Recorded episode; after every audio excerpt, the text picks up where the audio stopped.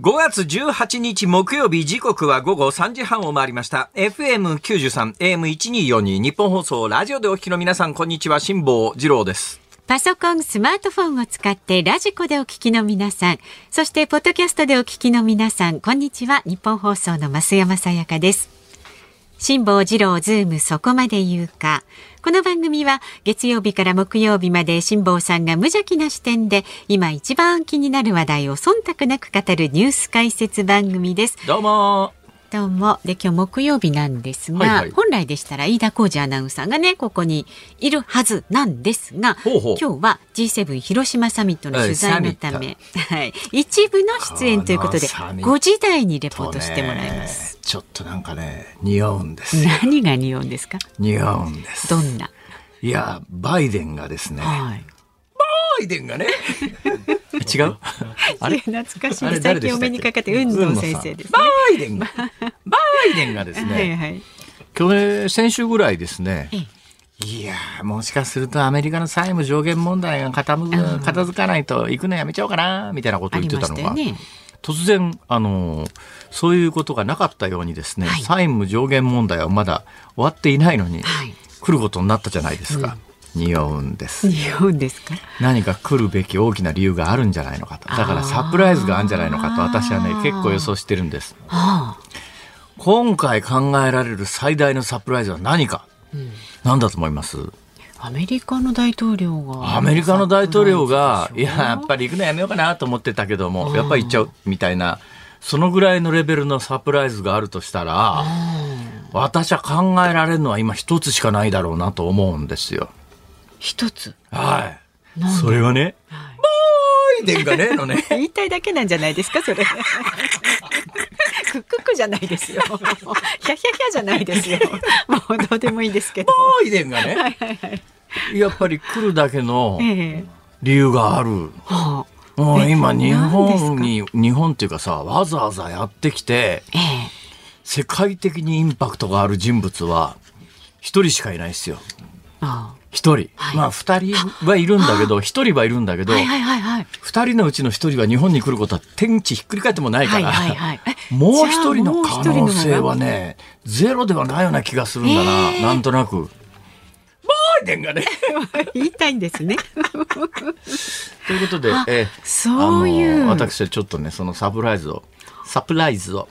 楽しみにしておりますが、まあ、今日はあの現地からリポートも入りますからね。そうですね、何か情報があればちょっと、はい、えー、今日はごじ台に飯田君が現地から伝えてくれる、うん、そうです。よじ台はなんかこのタイミングで嫌がらせのように中国が国際会議を開いてるんでその中国から生のリポートが入ると、そうなんです、いうようなことで、今日はあの盛りだくさんですので、うんうん、とっとと進めたいと思います。あ、もうあのとっとと進めないとですね、いつものようにこの冒頭で裏話してると、はい、ニュースの解説する時間が全然なくなっちゃうじゃないですか。やっとお気づきに。いや、あのですね今日は裏話をしようと思えばネタは豊富なんですというのが、昨日ピアノのレッスン日で、まあ、今週お話ししたように、はい、ショパンのオーパスにじゅうはちのナンバーよんというね、前奏曲プレリュードオーパスにじゅうはちナンバーよんという、はい、むっちゃ暗いやつをですね昨日行ったらですね、うん、じゃあペダル踏んで全部やりましょうかみたいな。で、あのこの曲はですね、ペダルって知ってますか？あのピアノのペダルみっつありますね。あの、はい、あのみっつあるペダルは実はですね、グランドピアノと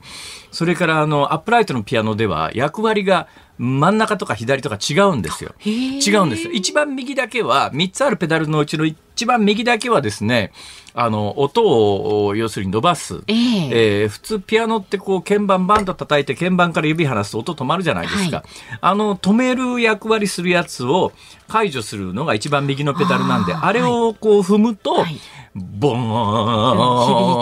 ーンずっと響くわけですね、えー、でそれを時々あの音が濁らないように、あの不協和音にならないように、まあ、全面的に結構ね、あの素人にとクロートの間ぐらいまで行くとですね、はい、なんとなく音が広がってた方が聞いてて気持ちがいいので、うん、えー、結構ペダル踏みっぱなしにしたりするんですが、そうするとまあ音が濁ったりなんかするんですけど、はい、その話はいいですえ、それでピアノを昨日やっていてですね、その確かにね、えー、オーパスにじゅうはちのナンバーセブンというのは、え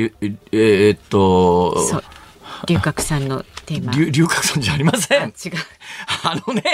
そんな大きなしくじりをアナウンス室長がしてどうするんですか。私が確かにご本といえばのごを言ったからね、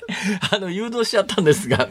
あの違いますよ。えー、っと大谷さんです。大谷さんのテーマ曲ですよ。はい、えー、両者とも似たような薬を結構出してたりなんかする。のどのど飴関係は結構ね、両方競合してるんで、そうですね、そういうあの頼みますよ本当にアナウンス室長。だって話しかけるから。見事に引っかかりましたね。いやいや、まあ、それで反射的に出ましたね今ね。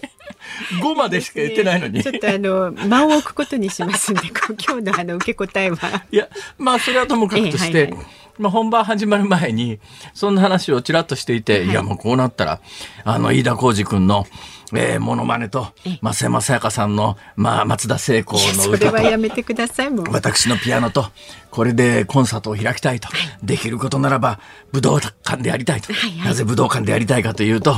えー、ティービーエス で先頃終わった番組があの番組終わる直前に武道館でなんか大きなイベントを開催したと、はい、やっぱり対抗するには武道館だろうって言ってたらですね、うん、一昨日の夜とちょっとした会合がありまして、そこで名刺渡されてみたら ティービーエス ラジオって書いてあったどうもだって、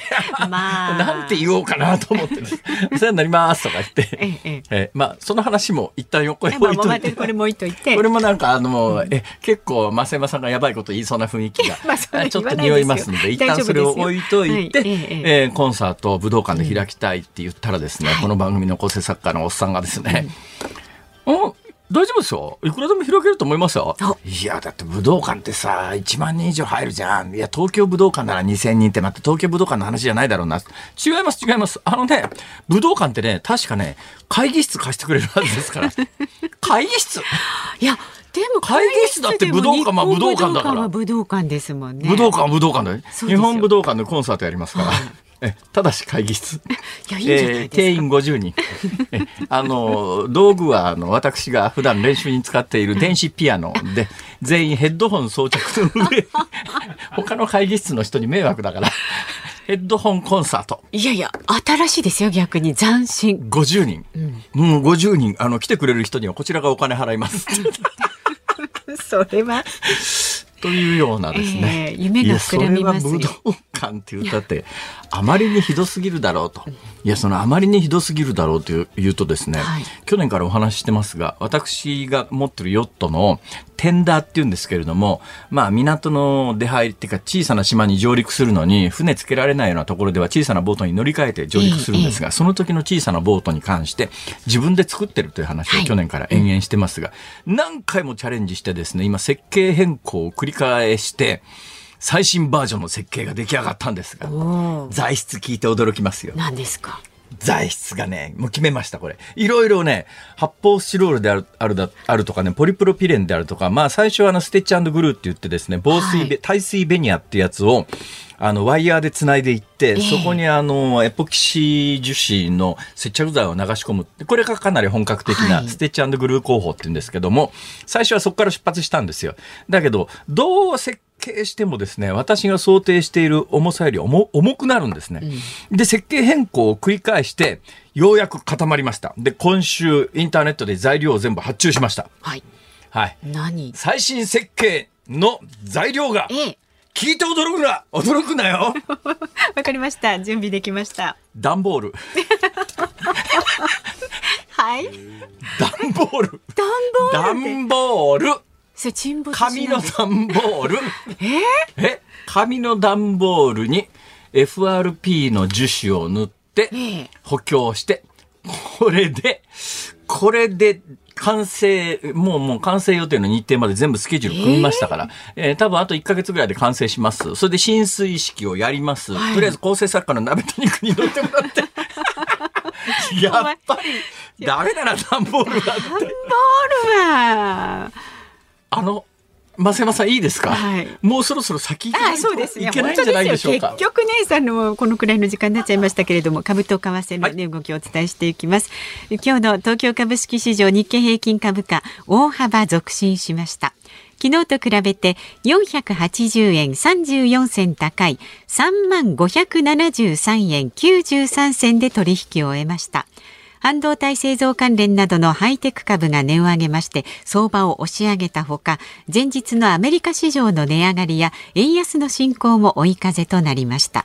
為替相場は現在いちドルひゃくさんじゅうななえんよんじゅっせん付近で取引されています。昨日のこの時間と比べるとろくじゅっせんほど円安になっています。さあズームそこまで言うか、この後は昨日から今日にかけてのニュースを振り返るズームフラッシュ。よじ台は日経新聞中国総局長の桃井ゆりさんに ジーセブン 広島サミット前日の中国北京の様子を伝えてもらいます。ごじ台は先ほどから話にありましたが、飯田浩司アナウンサーの ジーセブン 広島サミット取材レポート、現地レポートです。番組ではラジオの前のあなたからのご意見、今日もお待ちしております。メールの方は ズーム ズーム アットマーク いちにーよんにー ドットコム、 番組を聞いての感想はツイッターでもつぶやいてください。ハッシュタグ漢字で辛坊治郎、カタカナでズーム、ハッシュタグ辛坊治郎ズームでつぶやいてください。今日のズームミュージックリクエスト、えー、リクエストのお題は段ボールのボートに乗った時に聴きたい曲。段ボールのボートに乗った時に聴きたい曲、まあ、あれこれ想像して選曲の理由も書いて ズーム アットマーク いちにーよんにー ドットコム まで送ってください。この後はズームフラッシュです。コージーアップ番組イベントだいにだん開催決定。飯田浩司の OK コージーアップ激論横浜ベイサミット in 神奈川県民ホール、しがつにじゅうはちにち日曜日。出演は須田慎一郎、峯村健二、宮崎哲也ほか。チケット好評発売中。詳しくは番組ホームページをチェック。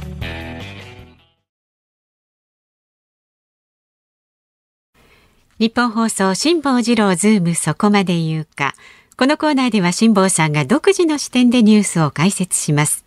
まずは昨日から今日にかけてのニュースを紹介するズームフラッシュです。歌舞伎俳優の市川猿之助さんと両親の合わせてさんにんが東京目黒区の自宅で倒れているのが見つかりました。警視庁によりますと、父親と母親の死亡が確認されたということです。猿之助さんは病院への搬送時に意識があり、関係者によりますと命に別状はないということです。また自宅から遺書のようなものが見つかりました。明日開幕する ジーセブン 広島サミットのため、岸田総理大臣は今日昼過ぎに広島入りしました。今日の夕方からイタリアのメローニ首相やアメリカのバイデン大統領と相次いで会談します。また夜にはイギリスのスナク首相とのワーキングディナーが予定されています。気象庁は今日午前、沖縄地方と奄美地方の梅雨入りを発表しました。今年全国で初めての梅雨入りです。岸田総理大臣は海外の大手半導体メーカーや研究機関ななしゃの経営幹部らと総理官邸で面会し、日本企業との連携を後押しする考えを示しました。参加企業のうちアメリカの半導体大手マイクロンテクノロジーは広島工場に最大ごせんおくえんを投資すると発表しました。政府はロシアの侵攻を受けるウクライナへの支援の一環として負傷兵を自衛隊中央病院で受け入れる方針を固めました。ろくがつにも数人程度が来日する予定で、費用は日本側が負担します。ミャンマーの人権問題を調べている国連は新たな報告書を公表しました。ロシアと中国がミャンマー国軍への主要な武器供給局となっており、民間人への攻撃に使用されていると非難しました。東京銀座の時計店で起きた強盗事件で、直後に邸宅侵入の疑いなどで逮捕されたよにんが強盗の疑いなどで再逮捕されました。またよにんのうち少なくともさんにんが知り合いだったとみられることが分かりました。当初は面識がないと話していました。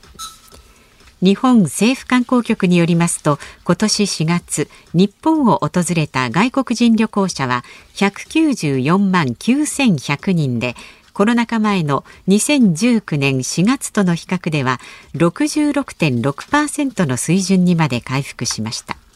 中国政府による訪日旅行制限の影響で出遅れている中国を除くと回復率は はちじゅうさんてんななパーセント です。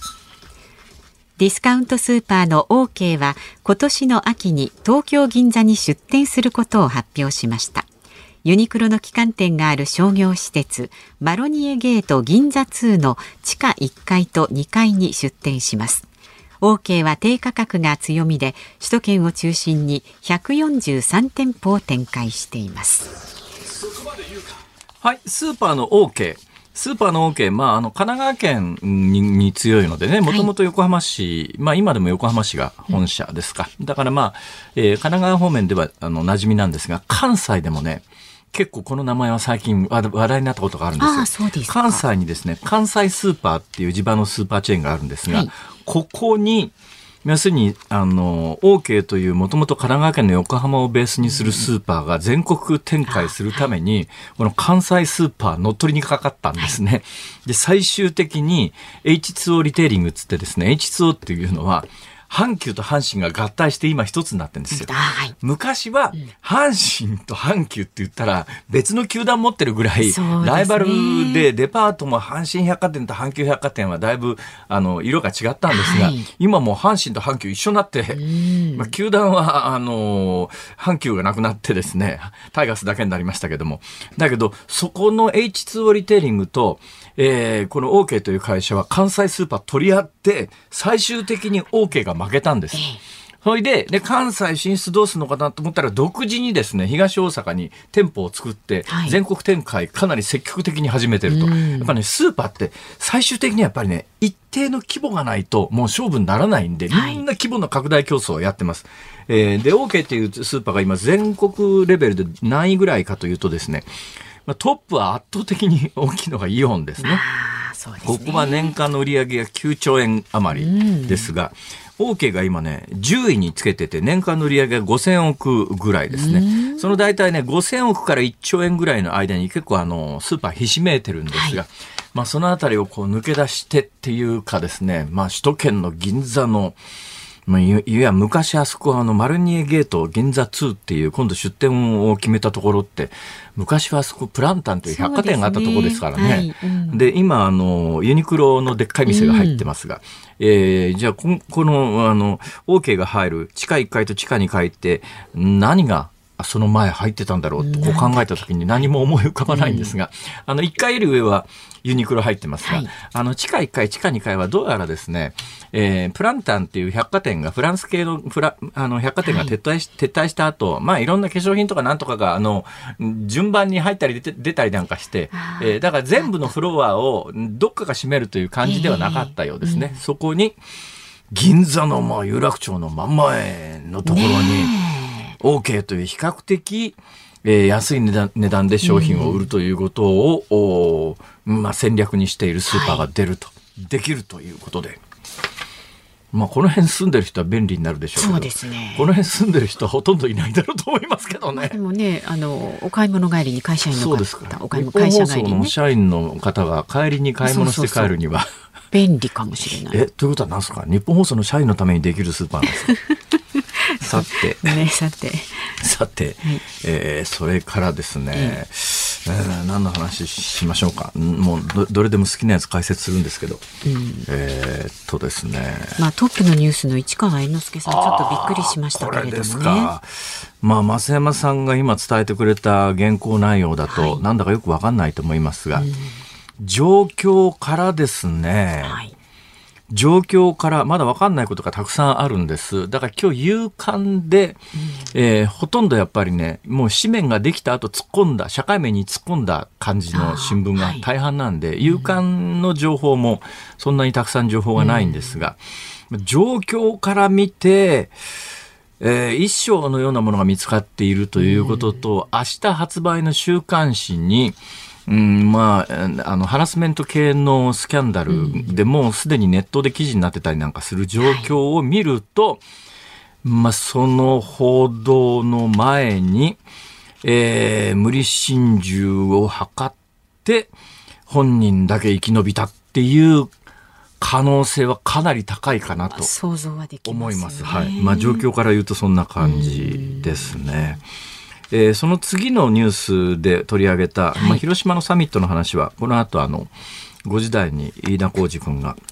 しっかり伝えてくれるだろうと思いますが、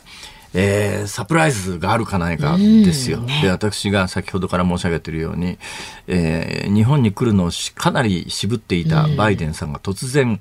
なんか手のひら返したみたいにものすごく積極的に来ると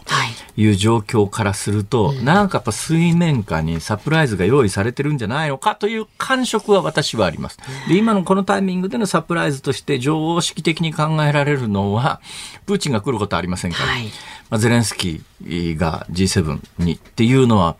一番サプライズとしてはでかいですけども、それはそうですね、はい、まあ、これは単なる今のところは期待というところにしておきたいと思いますいます。はい、はい、それで、えー、沖縄と奄美が梅雨入りですか。そうです。梅雨入りというと、はい、去年は覚えてますか。もうなんかね、いちねんも経つとほとんどの人記憶が飛びますよね。私なんかもういちねんまえのことって言われるとさんじゅうねんまえとほとんど一緒の感覚なんですが、うん、去年ですね、梅雨入りして。であっという間に梅雨明けしたんですよ。そうそう、早かったんですよね。あっという間に梅雨明けしたんだけども、そ, その後ずっと天気が悪くて、あ、そうそうそう、おい、梅雨明けしたよなって、だけどどう見たところ梅雨は明けてねえんじゃねって、はいはい、散々この番組で気象庁の悪口を言ったらですね、その後訂正されて、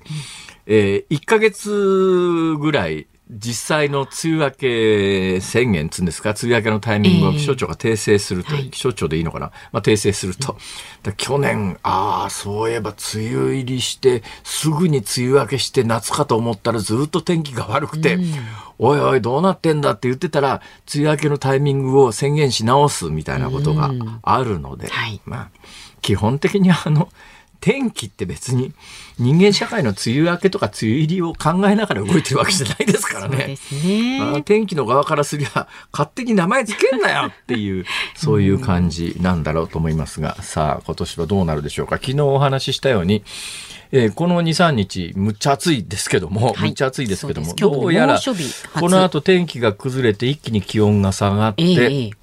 まあ、中期予想に、予報によると、この夏はいわゆるエルニーニョという南米の、うん、あの沖の太平洋の水温が高いという現象の一環で、日本あたりは冷夏になる、冷たい夏になるんじゃないのという予報が出ていますけれども、はい、まあ、それも、えー、天気の側から言わせてもらうと、勝手に決めんなよって、そんな感じなのかもしれません。はい、その次のニュースですね。海外の大手半導体メーカーと岸田総理大臣があの会合を持ってですね、うん、日本にもっと投資してほしいということで、うん、なんかうーん途上国ではよくあるシーンだなというお金持ちの海外にと日本我が国に投資を、はい、ちなみに今回岸田さんと会った海外のななつの大手半導体メーカーのうちのひとつは台湾メーカー、ひとつは韓国メーカーですから、なんか世界そうなっちゃってきてんだねっていうようなことの象徴でもあります。うん、ズームフラッシュでした。コージーアップ番組イベントだいにだん開催決定。飯田浩司の OK コージーアップ激論横浜ベイサミット in 神奈川県民ホール。しがつにじゅうはちにち日曜日、出演は須田慎一郎、峯村健司、宮崎哲也ほか。チケット好評発売中。詳しくは番組ホームページをチェック。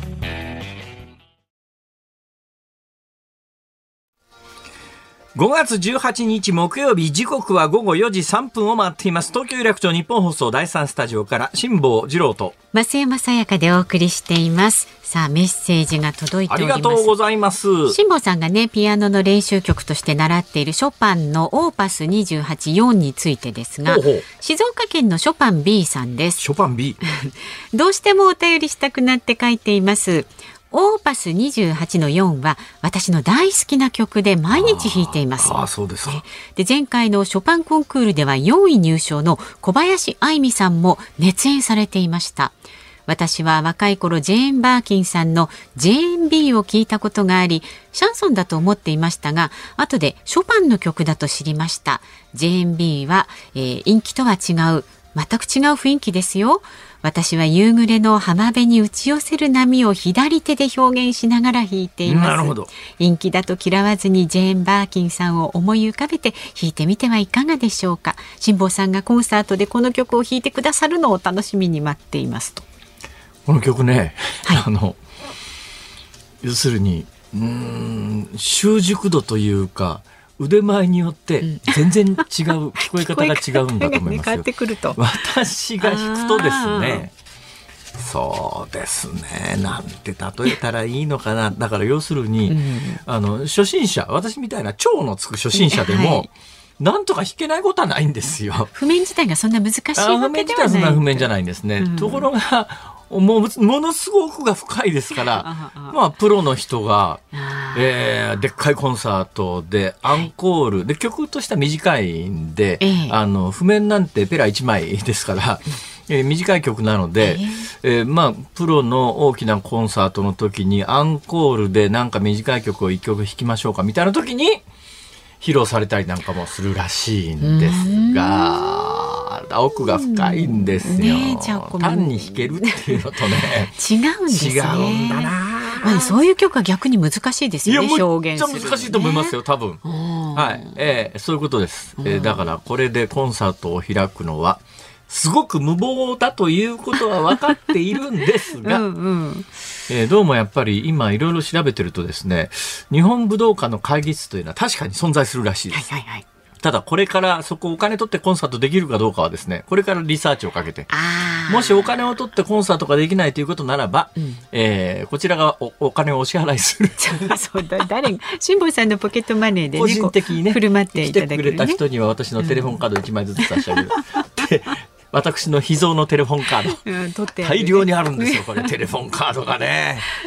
どうしたもんですかね。まあね、いざという時にあると便利ですけどね、テレフォンカードですか、ね、いや、いざという時にあっても電話自体がなくなってますからね。そうですけど、まあ、あの緑色のテレフォンカード使える電話、まあ、まだありますね、まだギリギリ存在はしてますけども、ま、若干あります、うん、なんかの時にあれを見つけられるかっていうかダメです。昔はね、うん、あの電話番号を覚えてましたから。そうです ね, ねあのテレフォンカードさえあれば、あとそれと電話が見つかればどっかに電話することはできますけれども、自慢じゃないですが自分の携帯番号ですら時々忘れるのにね、えー、怪しくなる時ありますよね。誰から家族の電話番号なんて覚えてないですよね。そんなもんみんな携帯の中に登録されてますから。そうですね、確かにね、昔は覚えましたよ電話番号。覚えた覚えた。あれ結構ね脳トレになってたのかもしれないですね。うん、今もああいうなんか単純作業で、あれ例えばゼロさんの何々何々何々何々だったらはちけたあじゅっけたですから、うん、じゅっけたの番号ぐらいは昔はすぐ覚えてた。そうですよね、友達何人かいてね覚えてたり、じゅっけたかけるごとかじゅうとか覚えてたはずなのに、はいはいうん、今無理ですね。じゅっけたの番号をじゅっしゅるい覚えろって言われたら、いやとてもじゃないけど無理、勘弁してください、無理ですから、うんはい、携帯にメモしますからっていう、うん、こうやってどんどん人間は退化していくんです。やっぱりねチャット ジーピーティー は危ないぞ、うん、自分の脳を使ってねいろいろ考えないとね、はい、さまざまな問題が浮かび上がる中今日もあなたからのご意見お待ちしております。メールで送ってくださる方は ズーム アットマーク いちにーよんにー ドットコム、 番組を聞いての感想はツイッターでもつぶやいてください。ハッシュタグ漢字で辛坊治郎、カタカナでズーム、ハッシュタグ辛坊治郎ズームでつぶやいてください。今日のズームオンミュージックリクエストのお題はダンボールのボートに乗った時に聴きたい曲です。選曲の理由も書いて送ってください。お待ちしております。コージーアップ番組イベントだいにだん開催決定。飯田浩司の OK コージーアップ激論横浜ベイサミット in 神奈川県民ホール、しがつにじゅうはちにち日曜日、出演は須田慎一郎、峯村健二、宮崎哲也ほか。チケット好評発売中。詳しくは番組ホームページをチェック。辛坊さんが独自の視点でニュースを解説するズームオン。この時間解説するニュースはこちらです。中国中央アジアサミット開催。中国はウズベキスタンやタジキスタン、カザフスタンなど中央アジアごかこくとの首脳会議を今日からふつかかんの日程で開催します。中国と中央アジアごカ国がせんきゅうひゃくきゅうじゅうにねんに国交を樹立して以来、この枠組みで一堂に会する首脳会議は初めてのことです。ではこの時間は専門家に解説をしていただきます。日本経済新聞社中国総局長の桃井由里さんです。桃井さん、よろしくお願いします。あ、よろしくお願いします。よろしくお願いします。あ、今日はお電話でのご出演ですが、今どちらにいらっしゃるんですか？あ、今西安に来てるんです。あの先ほどご案内のあった中国と中央アジアごカ国首脳会議、こちらが西安で習近平国家主席の主催で開かれますので、今西安 の, あの会場、首脳会議の会場の近くに設定されたメディアセンターにいます。なるほど。西安というと西の安と書いて今西安ですが、はい、古くは、はい、あの唐の都長安ですよね。はい、えー、近くにはあれですね、あの秦の始皇帝のお墓の兵馬俑がありますよね。はい、兵馬俑があります。はい、はい、まあそういうところで、しかしこのタイミングで中国がウズベク、タジク、カザフなどを集めて会議開くって、要するに何ですか、 ジーセブン への嫌がらせですか？はい、そうですね、明らかに出てきた日程と言えます。はい、そうですって。大丈夫ですか、桃井さん、そんなこと言っちゃっていや、ちょっとそれ以外に言いようがなかったんではっきりとやっぱりそうですよね、これどう考えても。はい、どう考えても、しかもいちにちまえじゃないですか。明日から ジーセブン で、そのいちにちまえに今日あのまだあのスタートしてないんですけど、夜に歓迎式典が開かれて合格します、はいはい、ということなんですよね。ということは中国国内では逆に言うと ジーセブン なんかほとんど報道されてないということですね。いや、そんなことはないですね。もちろんあの大々的に一面で大きく報道されているのはこの中央アジアの首脳会議ですけど、はいはい、ジーセブンもいろいろ報道されてますよ。あ、なるほど。えーとまでまあ、一言で言えばですね、かなりうんとボロカスにいってるっていうところですかねえー、例えば、まあ、あの人民日報に非常に重要なあの時の声っていう匿名を使った権威ある論文があるんですけれども、はいはいはいはい、それもすごくあの日本を例えば広島サミットを利用して中国の脅威を誇大宣伝したり、あの自分がリーダーシップ誇示したいとか、普通の国って、これつまり軍隊を持つ国の意味ですけど、普通の国になりたいという願望を叶えるために、私利私欲のためになんかみんなの対立を煽ってるとか、いろいろ書いてますね。なるほどなるほど。あと、えー、ちょっとあと特徴的なキャンペーンもありまして、多分日本ではあまり知られてないと思うんですけれども、えー、あの中東のメディア、例えば中国中央テレビ シーシーティーブイ なんかはあの私どもの総局オフィスでもずっとかけっぱなしなんですけど、はいはい、ここ最近日本語がよく流れるんで振り返っちゃうんですよ。えー、その日本で民衆が ジーセブン、はい、あのほとんど軍事同盟である ジーセブン に民衆が非常に反対して抗議活動をしているっていうニュースがずっと一日中流れてるんです、ね、ど, ど, こでどこでやってるんですか、それ抗議活動。あ、それはあのえー、あ当メディアにはいろいろ出てますけど、あの私が今言ったのはテレビですね。中国、いやいや、そうじゃなくて、そうじゃなくて、私あの日本で取材っていうか報道に携わってるんですが、はい、ジーセブン の反対運動がどっかでやってるって話をほとんど聞かないんですけど、はいはい、あのですね、例えばあの広島で多分開かれてると思う、あのそういう抗議活動があると思うんです、はいはい、あのただあのそんなに大規模ではないんですけど、でも日本はあの言論の自由のある国ですから、当然、ええ、そういう例えば、あ、まあまあそうですね、あっても不思議はないですね、当然ね、不思議ではないですよね、はいはい、それに最近のその防衛力強化という動きに懸念を示す方々いるのも当然だと思います。はいはいはいはい、でそういったことを、まあ、あの広島であったり、あと例えばあのこあの首相官邸前であったり、そういう、まあ、あの抗議活動を取り上げて、はい、だけどそれがあの日本全部であのそうですね、確かにあの大多数の国民が反対してるみたいな感じで流していると、はい、これはまあ一つのキャンペーンですよね。なるほどね。いや確かに、ね、日本の国民が怒ってるみたいな、はい、国会の周辺行くと大体いつでもいろんな反対運動が結構あの、はい、大きく や,、はい、やられてたりしますけども、まあまあいつものことなんで、はい、まあ、それマスコミがニュースにしないのはいい悪い是非論はあるかもしれませんが、まあ、少なくともあの街歩いててそういうあの大きなデモが起きてるよなっていう印象は日本に住んでると全然ないんですが、中国でニュースを見てると日本はそういうので燃え盛ってるっていう印象なんですね。そうそうなんです。すごいなそれ。まあだから ジーセブン 前にそういうキャンペーンも張ってますしですね。まあそれだけ ジーセブン 首脳会議に対して当局も当局というか政権としてピリピリしてるということだと思います。なるほどね。あの。あの日本ではやっぱ国民は日本政府のやることにこんなに不満を持っているんだということを当然強調したいという、ええ、そういう意図なんだろうと思いますけども、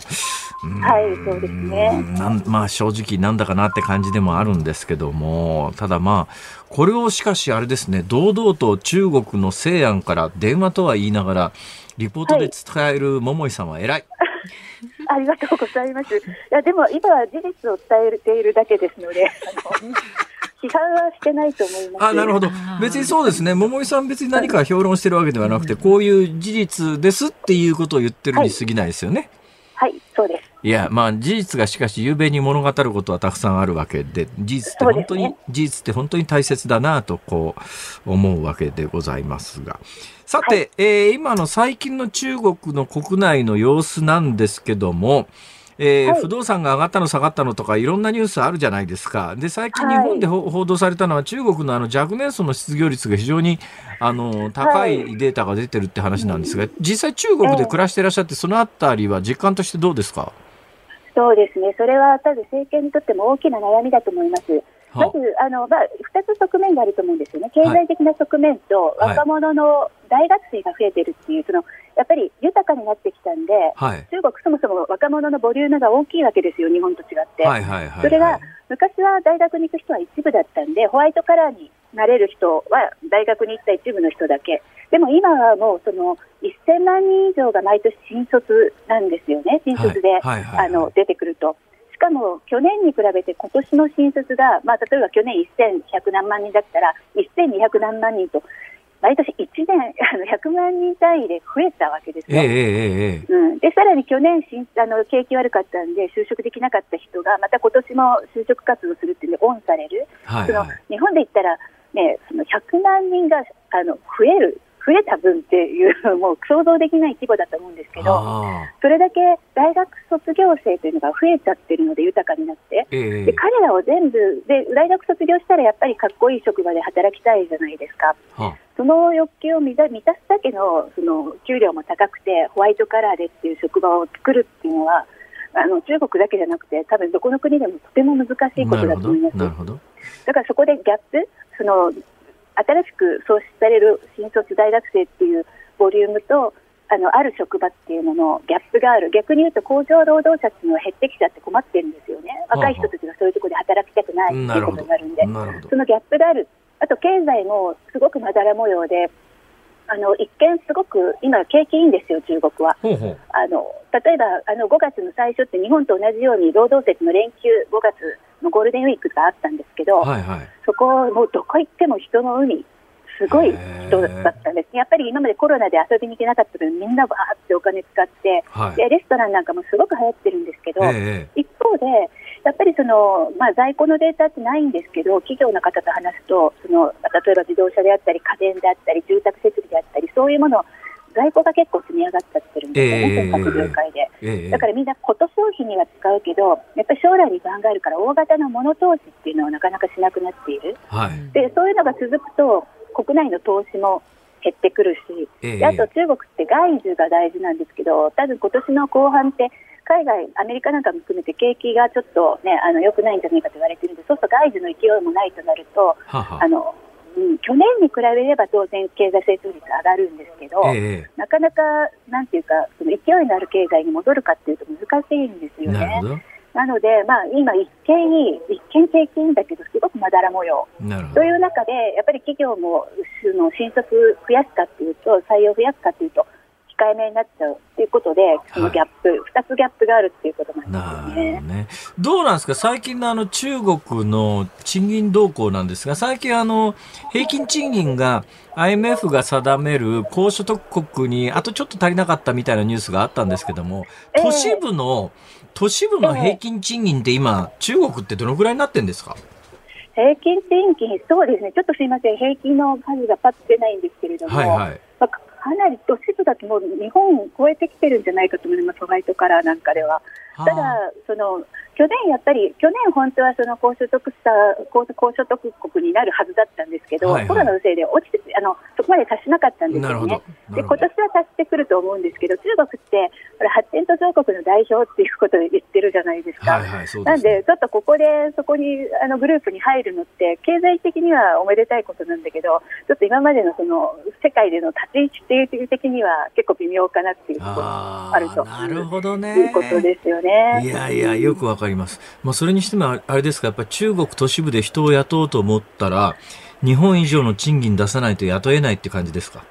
あ、そうですね、優秀な人を雇おうと思えばそうなります。なんで今例えば日本企業って昔は、まあ、外資系企業で人気もあってあのいい人たくさん来てくれたんですけど、はい、今あの 一, 一流と言われる大学の卒業生で、まあ、語学もできてっていう人を雇おうと思うと、ええ、なかなか来てもらえないんですよね、はあまあ、まず欧米企業の方が多分外資系でも給与が高い、まあ、日本でも同じようなあの非常に高い給与を欧米企業は出すの で, そうです、ね、あとうん、あとやっぱり国有企業、国有企業というか中国企業、中国の民営でも アイティー 企業とかの方が給与が高いですよ。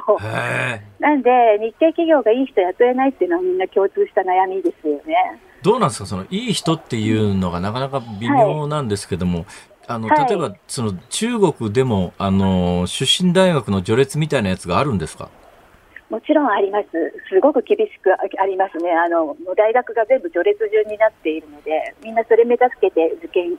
戦争もしますし、でやっぱりあの優秀な人はあの、まあ、日本も一緒ですけど、あの面談、単に大学の学歴っていうだけじゃなくて面談しての引っ張りだこですよね。であぜひこの人をあの雇いたい。でやっぱりあの日系企業も現地の方でこちらで幹部になってくれるような人がいないと、なかなかこれから中国のビジネス成長できさせられないんで、はい、そういった将来の幹部候補を雇いたいんですけれども、それぐらいあの見込みのある方というのは他でもっと高い給与も提示されるので、あのどんどん行ってしまうっていうことで、人材争奪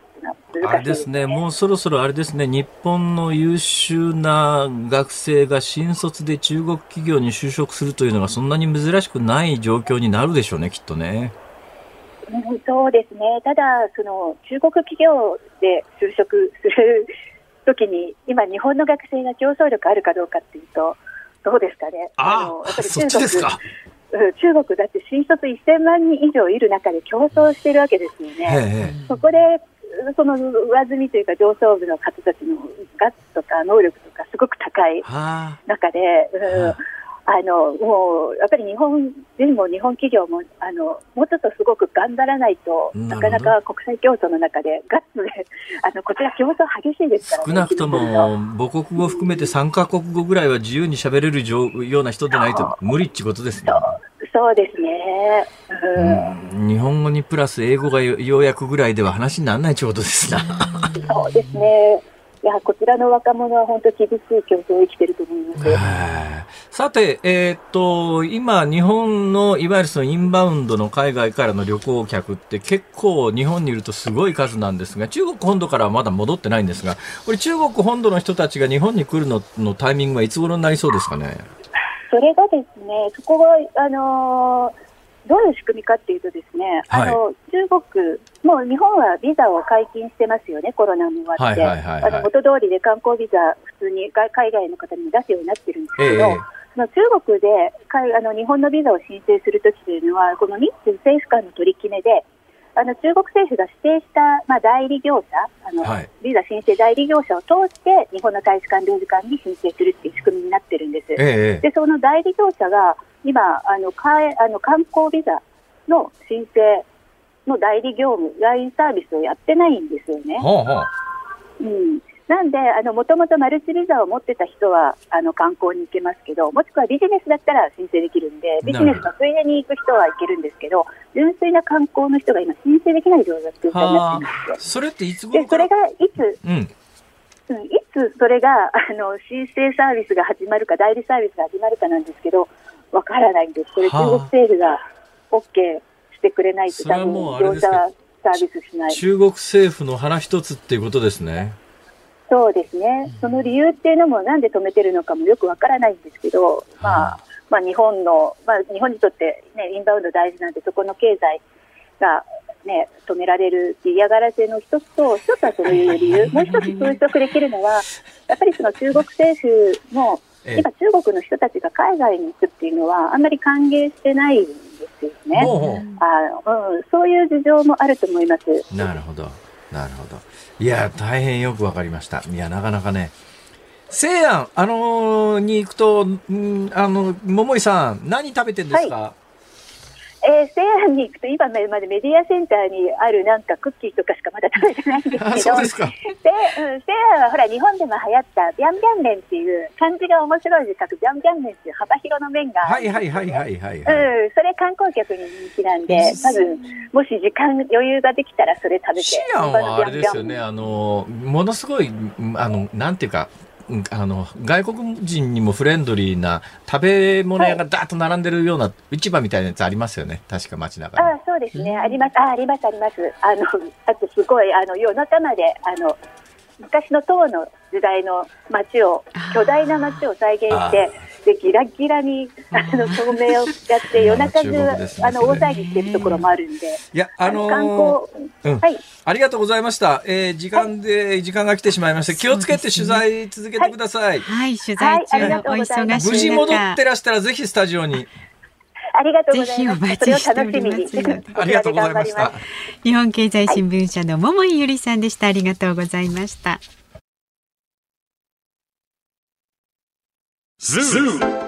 日本放送辛坊治郎ズームそこまで言うかをポッドキャスト YouTube でお聞きのあなた、いつもどうもありがとうございます。日本放送の増山さやかです。お聞きの内容は配信用に編集したものです。辛坊治郎ズームそこまで言うかはラジオ局日本放送で月曜日から木曜日午後さんじはんから毎日生放送でお送りしています。番組はラジオの エフエムきゅうじゅうさん エーエムせんにひゃくよんじゅうに に加えてラジコでもお聞きいただけます。ラジオラジコではポッドキャスト YouTube 版にはないコンテンツが盛りだくさん。アトムさん、吉田由紀ちゃんの中継企画、さらに辛坊さんが夕刊フジの気になる記事を解説するコーナー、そして辛坊さんが聞きたい曲をお送りするズームオンミュージックリクエストなど、ラジオラジコでしか聞けないあんなことやこんなことがいっぱいです。ポッドキャスト YouTube を聞いた後はぜひラジオラジコで辛坊治郎ズームそこまで言うかをお楽しみください。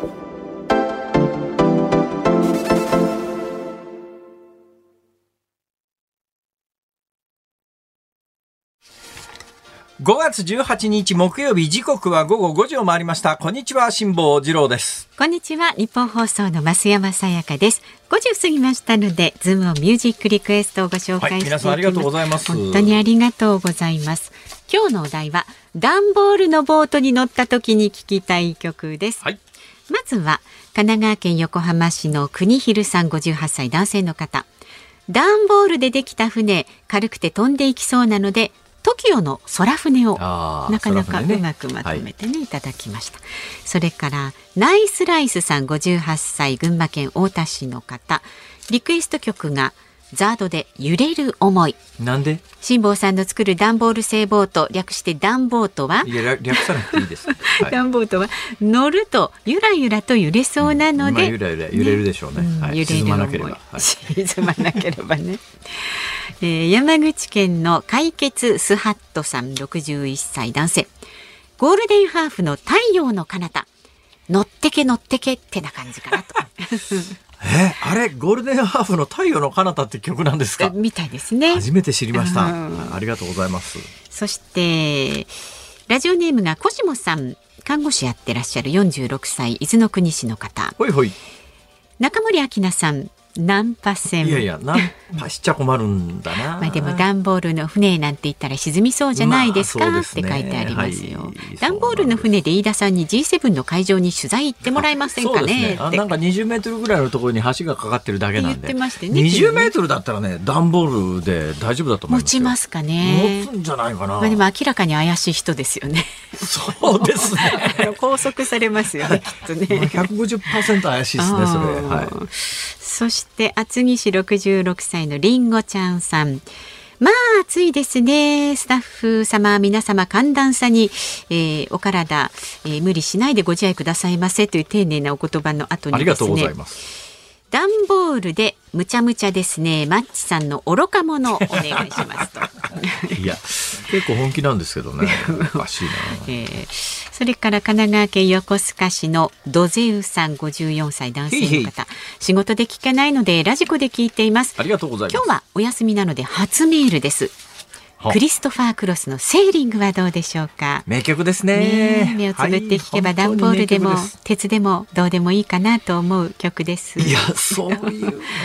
違うかもしれないですね。いい曲ですよ。だいたいセーリングじゃなくて手漕ぎボートですからねはい、わかりました。ありがとうございます。いや皆さん本当にいろいろねお寄せいただいて本当にありがとうございます、はい、そうですね、うん、ズームオンミュージックリクエスト、本日はザード揺れる思い。揺れますか。はい、はい、揺れます揺れます揺れます飛びますですね。エンディングでおかけいたしますんで楽しみにお待ちになってください。番組ではラジオの前のあなたからのご意見はにじゅうよじかんお待ちしております。辛坊さんへの質問もお待ちしております。メールで送ってくださる方は ズーム アットマーク いちにーよんにー ドットコム までお寄せください。あなたからのご意見お待ちしております。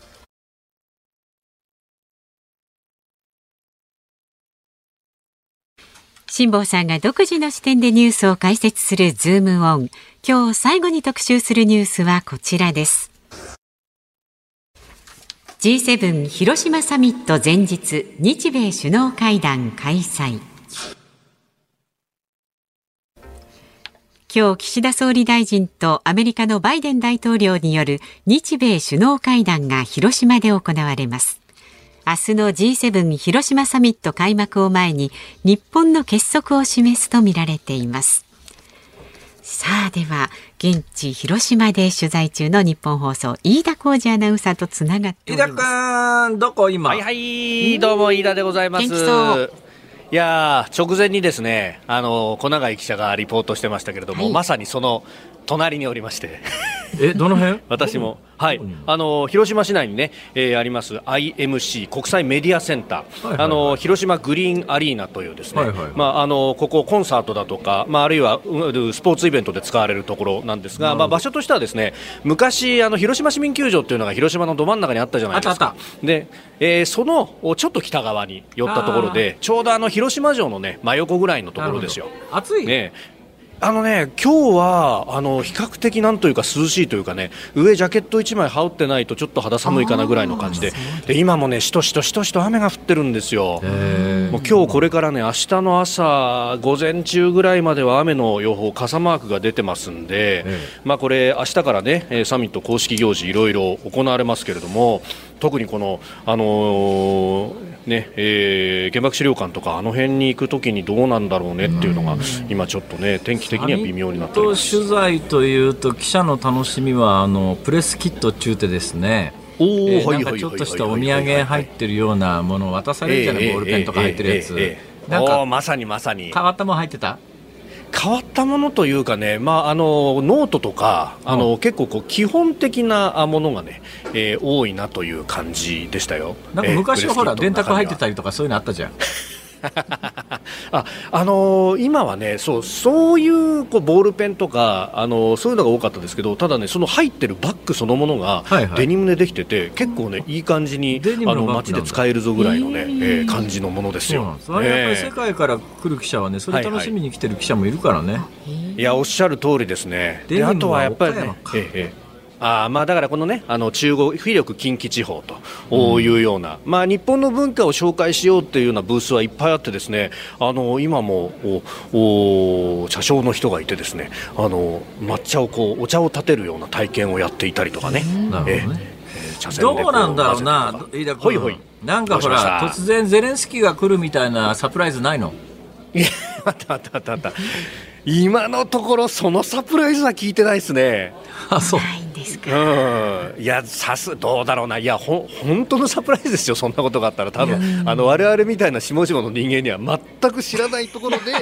来たぞってなってドヒャーみたいなことにはなると思いますけど、うん、今のところはね言われてるのはオンラインでの参加だぞということですよ。ねえねえねえ、バイデン大統領ってさ、はいはい、まあ、あのイラクには山口、はいはい、山口って言ったってもうほとんど広島寄りの山口だからさ、まあそうですね、近くだよね。どうやって来るんだろう、まあ、車で来るのかな。えーいやあのね、これがこう非常に微妙なところで、まあ、あの今回どうかっていうのは全く明らかにされてないので分からないんですが、なんか、ままあ、今までなんかあの専用 の, なんかの防弾車みたいなやつ持ってきた時もあったよね。ええ、あの過去の例でいうと、あの広島の原爆の慰霊碑にオバマ大統領が献花をしたというのがありました。あれはちょうどあの前回の日本が議長国だったサミット、にせんじゅうろくねんの伊勢志摩サミットの直後だったんですが、ええ、あの時は岩国に着いた後にですね、マリーンワンという専用の今度はヘリコプターに乗り換えて、ね、はいはい、で広島西空港というですね、昔広島空港というのが今広島ヘリポートというのがあるんですよ、あの海沿いにね、ええ、でそこにまず降りて、でそこからは下さん今ご指摘のビーストというですね、はい、えー、大大統領専用車に乗って、えー、この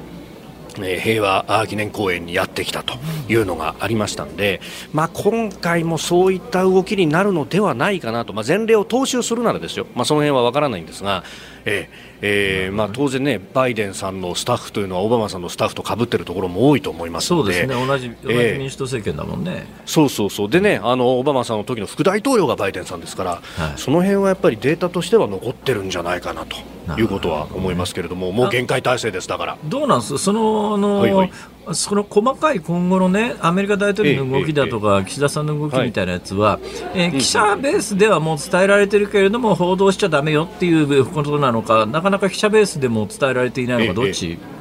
いやここはね、やっぱり特に米国大統領というのは別格ですよ、はもうここはすべてアメリカがハンドリングするんだということですから。で、あの、まあ、今後のね、あの今まさに続々と首脳が広島入りしているところでして、えー、先ほどねバイデン大統領が、まあ、岩国に到着したというのがありました。でその直後に、えー、カナダのトルドー大統トルドー首相がごめんなさい、えー、広島空港に到着したというところは あ, ありまして、この後夕方にかけて、えー、ドイツのショルツ首相だとかイギリスのスナク首相などが、まあ、来る予定だよというようなことは、まあ、これはあの報道ベースですでに出ているところで、皆さん広島空港に入るのかしら。えーまあうんまあ、広島、岩国両方見ながらと、まあ、あと広島空港はあの結構ね山間部にありますので、ね、天候によってもね、広島空港ってやったら山の中の遠いところにあるよね。あ、そうか、天候によったら閉鎖されちゃうんだあそこ。まああのまあ、この時期はそうでもないんですけれども、時期によっては霧が出たりなんかしてですね、そうだね、もうあのどうしようもなくなることがあるんで、まあ、そういう時は例えばこう岩国に代替で降りたりとかですね、いろんな形を考えると思いますけれども、えーまあ、予定としては今日はあ、まあ、に日本とイタリアの首脳会談がまず夕方行われておりまして、この後日米首脳会談、さらには、えー、日英の首脳によるワーキングディナーということが予定されております。外国から来たプレスなんかはやっぱりそのプレスセンターの食い物とか結構興味があって、はいはい、うん、それが日本における印象って結構違ったりなんかするんだけど、どんなもんが出てるの？いいいやいいことを聞いていただきましたね。やっぱね、この日本食の ピーアール ということで、まあ、お昼ご飯はですね、えー、例えば広島牛カレーとかですね。広島牛カレー、いいねそれ。これがねもうホロホロでうまいので、えー、これつい先ほどなんですがごじからですね日本酒の ピーアール 試飲が始まりましてそれ試飲で全国北から南までさまざまな日本酒が並んでおりまして、その中には例えば実婚だとかじゅうよんだいだとか山梨の試験だとかで、私の目の前には今広島呉の宝剣という酒がございまして、これがね宝剣宝の剣と書いて宝剣ですよ。剣菱とかもあっちの方じゃなかったかな。あ、あの剣菱はね、剣菱はあれは兵庫だったかな。あ、でもあの西条のあたりでですね、鴨鶴だとかですね、えー、福美人だとかですね、もうこのね潜伏だとかですね、もうこの広島中ところは酒どころで、何しろ高知会を作ったあの池田隼人はもともと作り酒屋ですから。状態になってる今写真がなんだか饒舌だと思いましたよ。なんだよこれ。いやいやいやいやいやいや。居酒屋の写真じゃないかこれ何を言ってるんですか。これもねやはり日本のこう文化を ピーアール するという大事な大事な仕事ということで、あなた飲んでて ピーアール にならないでしょそれ。この仕事のね成功を記念いたしまして乾杯いたしますんでご唱和ください。乾杯。乾杯じゃないですよ。あの明日の朝ねろくじから OK 工事アップで広島から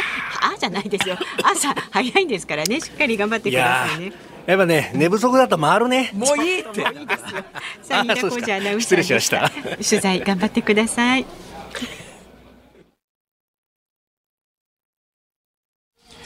ズームミュージックリクエストをお送りしているのは群馬県太田市ナイスライスさんからのリクエストです。ザード揺れる思い。えー、図らずも夏の前にぴったりな曲になりました。いい曲ですね。本当に。ありがとうございます。ありがとうございました。さあお聞きの日本放送、この後ごじさんじゅっぷんからは神宮球場からヤクルト対巨人戦をお送りします。解説井端弘和さん、実況山内博明アナウンサーでお送りいたします。で、さっきね、レポートしてくれました。飯田浩司の OK 工事アップ、明日の朝ろくじから、明日も広島からお送りします。いやー、あのままただ酒飲み続けたら、明日出られるかどうかわかんないですね、あれ。ちょっとね、お酒も切り上げないとね。うん、もう出てもなんかずっと酒の宣伝してたりなんか。いや、大丈夫ですよ。大丈夫ですか。え、飯田さんに限って。あ、そうですか。明日はですね、サミット開催直前の広島の様子を生でレポートして、まあ、今夜の日米首脳会談についても掘り下げるということですのでご安心ください。でその後朝はちじから私も出ます。春風亭一之輔さん、あなたとハッピー。メッセージテーマはああ思い出す修学旅行です。修学旅行ですか、うん、まあ昔は枕投げというのが定番でありましたけど ね, ね、えー、今もやってるんですかね枕投げ。どうなんですかね、はい、ちょっとそのあたりも聞いてみたいと思います。誰に聞くのよ。いやほら番組でお聞きの方にね。なるほどそうそうそう、はい、で来週の月曜日のこの辛坊治郎ズームそこまで言うかはよじ台のお客様、拉致被害者家族会代表の横田拓也さんです。あの小泉元総理の北朝鮮再訪朝からじゅうきゅうねん、拉致問題の現状について。じゅうきゅうねんか。そんなに月日がね。はい。うん、辛坊治郎ズームそこまで言うか。ここまでのお相手は辛坊治郎と増山さやかでした。来週も聞いてちょうだい。